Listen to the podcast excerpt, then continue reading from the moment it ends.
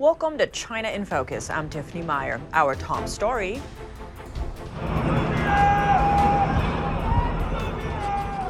Major fires taking over residential buildings in China. One mother managed to flee one of the burning buildings with her teenage son from her 20th floor apartment. She tells us about their harrowing escape. A new tech rivalry is on the horizon. Washington and its allies have endorsed joint efforts to boost 6G technology. This as nations fear China could dominate the sector if they get ahead of the game. China's ousted Foreign Minister Qin Gang suddenly resigning from the national legislature. He has yet to reappear publicly. What we know about his resignation and mysterious disappearance. And five Chinese Coast Guard ships vacate restricted waters after a warning about getting too close to Taiwan's frontline islands.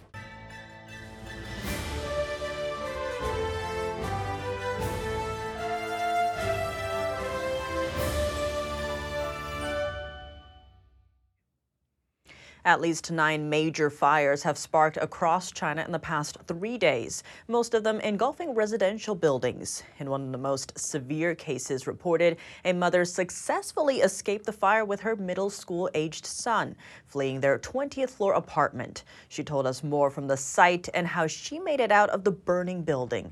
Let's take a closer look.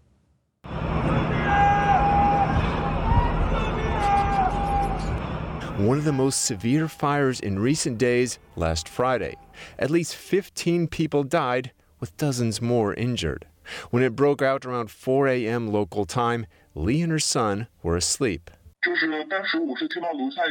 At that time, I heard someone downstairs shouting for help and then saying there was a fire. I was sleeping at the time and I was suddenly confused. I said to myself, Is someone shouting for help and saying there's a fire? Then I opened the curtains and saw thick smoke rising from the bottom of the building. I live on the 20th floor. Lee said the entire first floor was designed for charging e bicycles and had rows of electric charging piles. According to the official statement, the bicycles hooked up to those ports caused the fire. The flames climbed up 34 floors, affecting over 500 residents. Lee and her son evacuated with other neighbors using an escape route staircase in hopes of getting to safety. At that time, I felt very dizzy, my legs felt weak, and I couldn't walk anymore. I was thinking about who could get my son out of here. Lee said her son was calmer. They called the fire department for help and guidance on what to do. There were some scars on my arms and upper body, and even today I still feel pain in my legs and body. When I came out, my whole body was black, and I saw the flames burning the building. I was covered in ash. My face and body were all black. It was too terrifying, really very terrifying. Lee added that she watched some of her neighbors perish. I saw someone had died when we went to the community center to rest. He wasn't burned to death but had inhaled too much smoke. I don't want to live there anymore. Many people don't want to live there anymore. A number of fires in residential buildings in China have sparked from e bike charging ports, especially during the winter batteries can easily overheat under the cotton covers and gloves used with them. Many Chinese apartments are densely populated and very tall, meaning fires can spread quickly and are more difficult to put out and harder to escape from. Just two days after the blaze in Lee's building, four more fires ignited on the same day in different parts of a different city, Nanjing. Several others appeared in different parts of China. That's on top of severe mountain fires that raged in the southern province of Guizhou earlier this month. Official satellite images reveal that nearly half of the province was engulfed in flames. Overall, more than 200 fires total have sparked in the country within the span of just under two weeks. But is news of the fires getting censored inside China? Searching words like fire on the country's biggest search engine, Baidu, turns up shockingly few reports. It's the same on Chinese social media platforms. Now, Chinese authorities are taking heavy criticism from citizens over the lack of reports. An innovation rivalry is in full swing between the West and Communist China. Washington, along with nine allied nations, have rolled out new principles to bolster 6G technology. The effort is joined by Australia, Canada, the Czech Republic, Finland, France, Japan, South Korea, Sweden, and the UK. Its goals include using systematic approaches to cybersecurity, protecting privacy, and making innovations available to developing nations. The 6G technology is being designed to outperform its predecessor, said to be 50 times faster. It's also expected to surpass 5G in terms of connections, mobility, and efficiency. Experts and top U.S. officials have long voiced concern over China's 5G dominance, which they said could be leveraged by the CCP for espionage purposes. What's more, earlier this month, China said it had launched the world's first satellite designed to test the new 6G technology. U.S. fears are rising about cheap cars from China. Concerns are growing over Chinese made auto parts making their way across the border from Mexico. And now a group is calling to stop them. The Alliance for American Manufacturing warns Chinese made parts could threaten American car companies and lead to plant closures and job losses. Chinese companies are able to sell their goods as much lower prices than their foreign rivals because the Chinese Communist Party subsidizes domestic companies. What's more, the alliance believes China is trying to take advantage of a trade deal between the U.S. and Mexico, which gives preferential treatment to vehicles and parts made in Mexico. The renewed concern comes after China based BYD announced plans to open an EV factory in Mexico. The group is calling on the U.S. government to block the imports of low cost Chinese autos and parts from Mexico.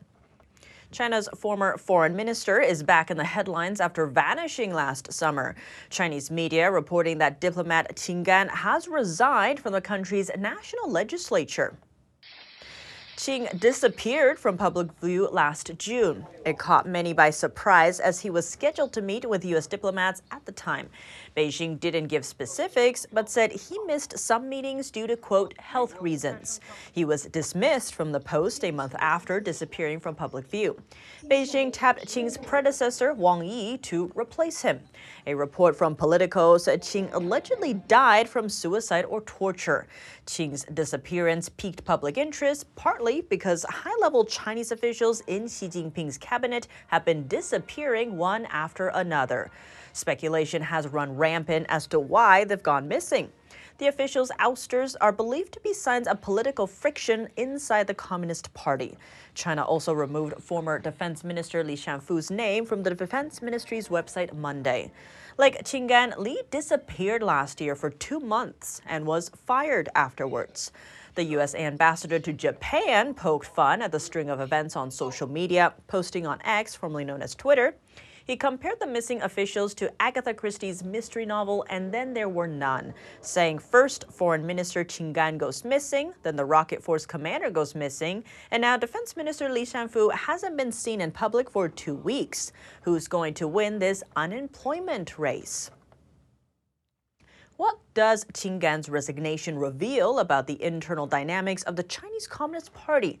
Plus, what's next for the electric vehicle and technology competition between Washington and Beijing? To discuss, we sat down with General Robert Spalding, retired U.S. Air Force Brigadier General and author of War Without Rules.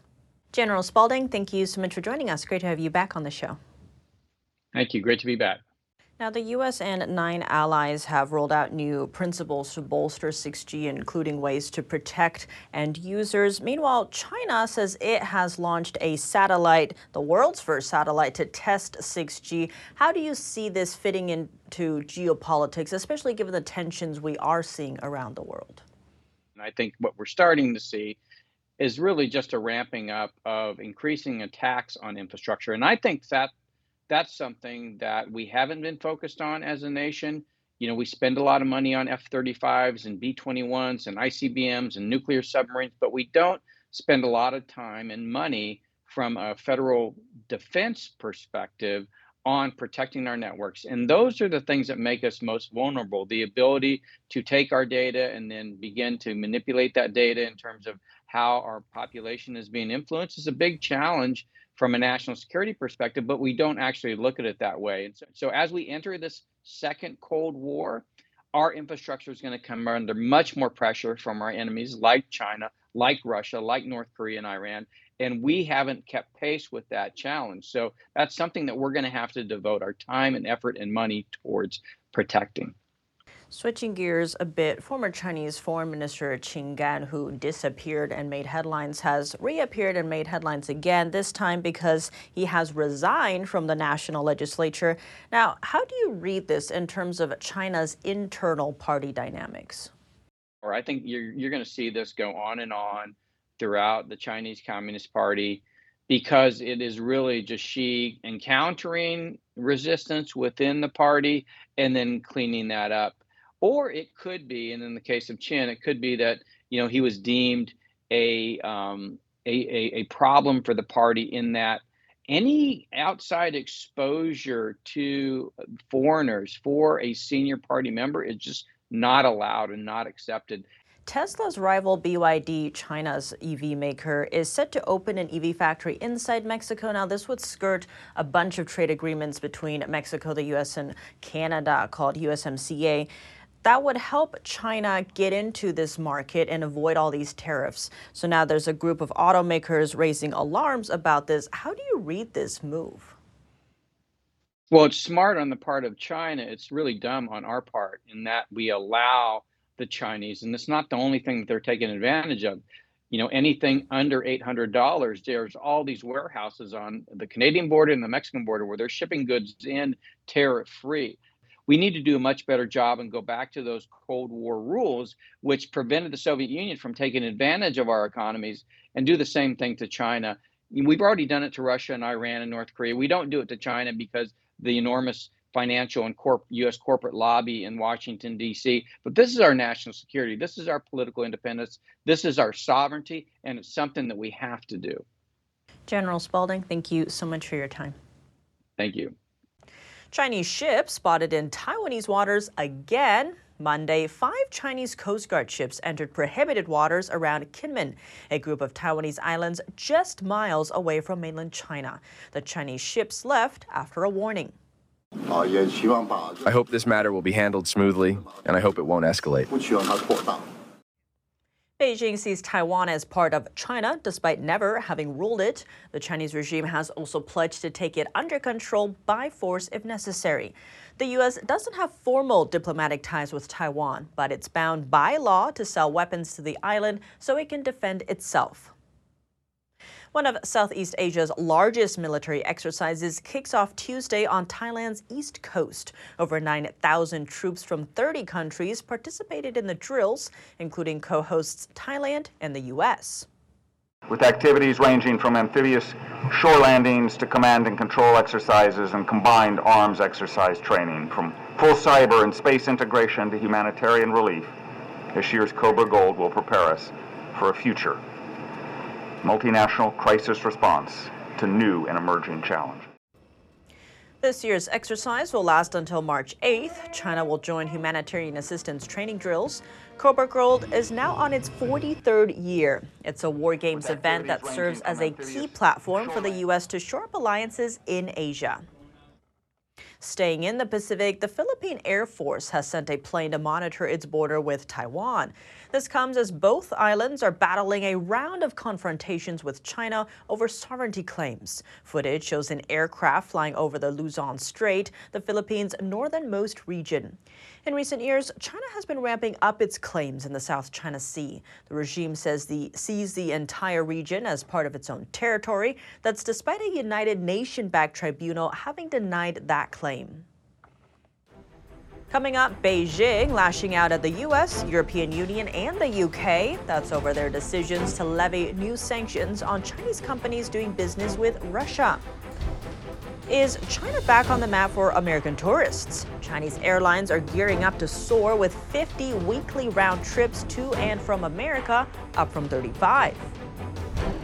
Are Chinese authorities pulling the strings behind Hollywood blockbusters? Find out in the new documentary Hollywood Takeover. Find out what audiences had to say about the film at CPAC, its first public showing before its debut in Hollywood. That and more after the break here on China in Focus. Welcome back to China in Focus. I'm Tiffany Meyer. Beijing taking aim at the West over a new round of sanctions.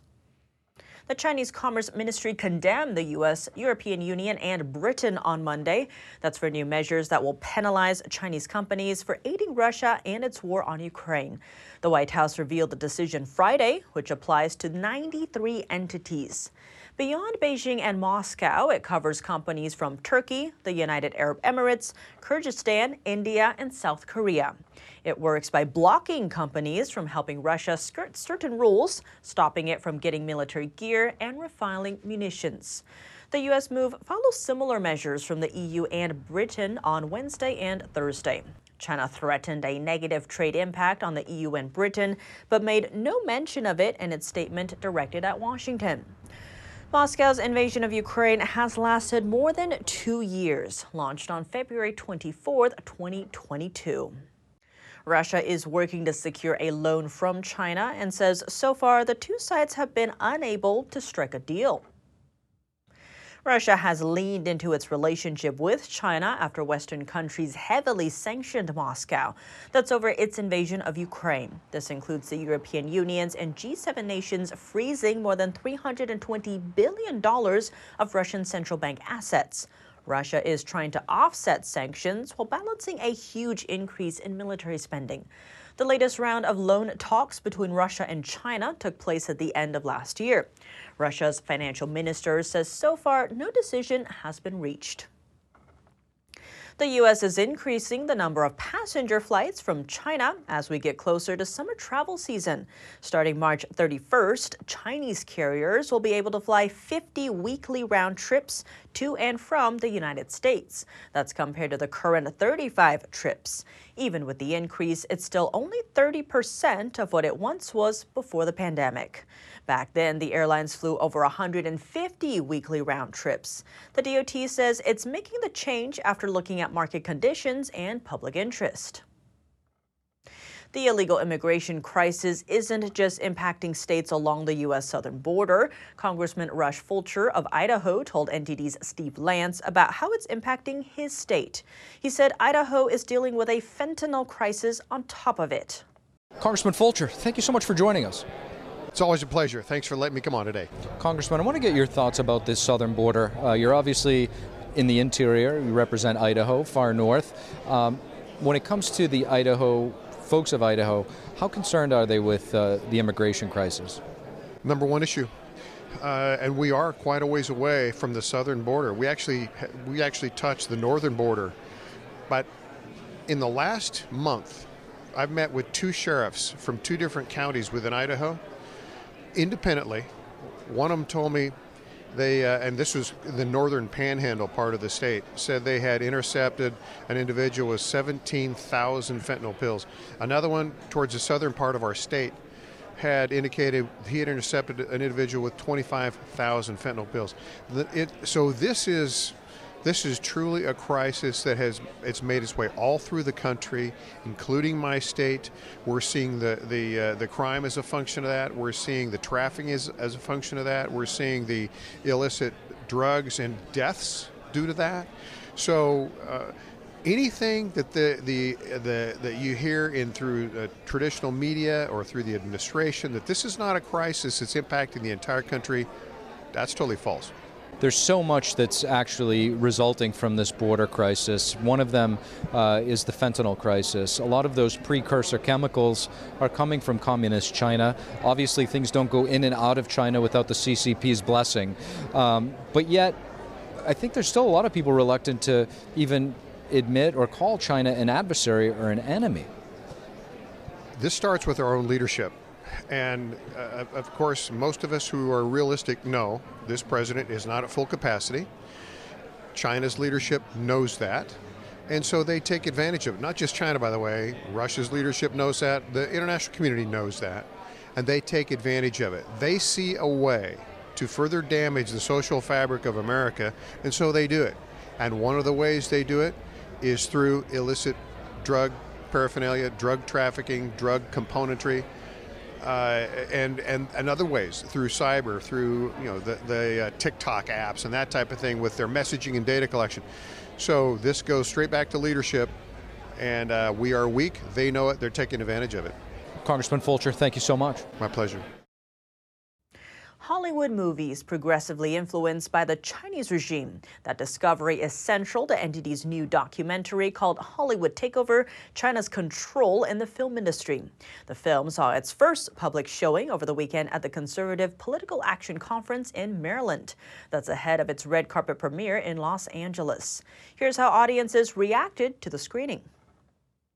It was outstanding and very enlightening. This documentary brings to light how influential the CCP and the um, um, obscene amounts of money that are the impetus for Hollywood to um, to betray all of the um, best about this country. I love it. Anything that brings out truth, I'm all about. We uh, um, in America are are starved for truth, even though we have the ability to to have access to a, a lot of knowledge. We are just very ignorant of what's really going on in the war in the in the world, and so uh, we just really appreciate it, Epoch Times to doing what they've done.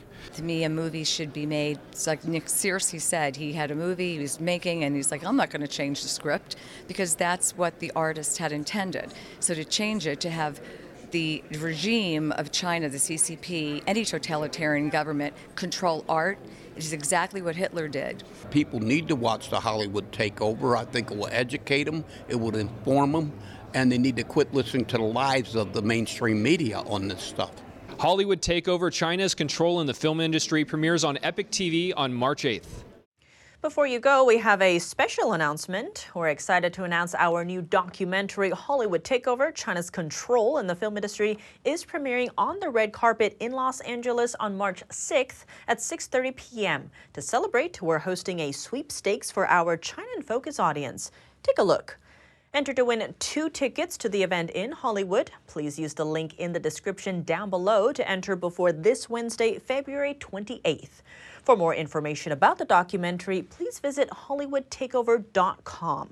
The film will release globally on March 8th on Epoch TV. That's all for today's China in Focus. I'm Tiffany Meyer. If you have any feedback on the show or have something you'd like to see us cover, send us an email at chinainfocusntd.com. We'd love to hear from you. Thanks for watching. See you tomorrow.